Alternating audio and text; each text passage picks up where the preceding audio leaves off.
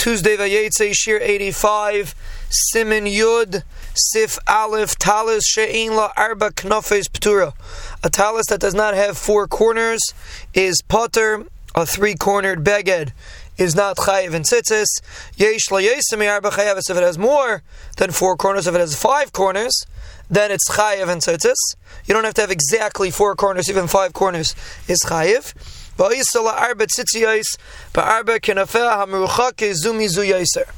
If you have a beged that has five corners, so where do you put the tzitzis? You're only supposed to put the tzitzis on four corners, not on five corners. So what you do is you put them on the four furthest corners of the beged. That's where you put your tzitzis.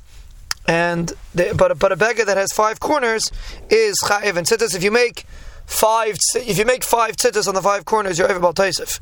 You're not allowed to make the you're not allowed to make tzitzis on five corners, and therefore you only make on the four corners, but you make on the four corners that are furthest from each other.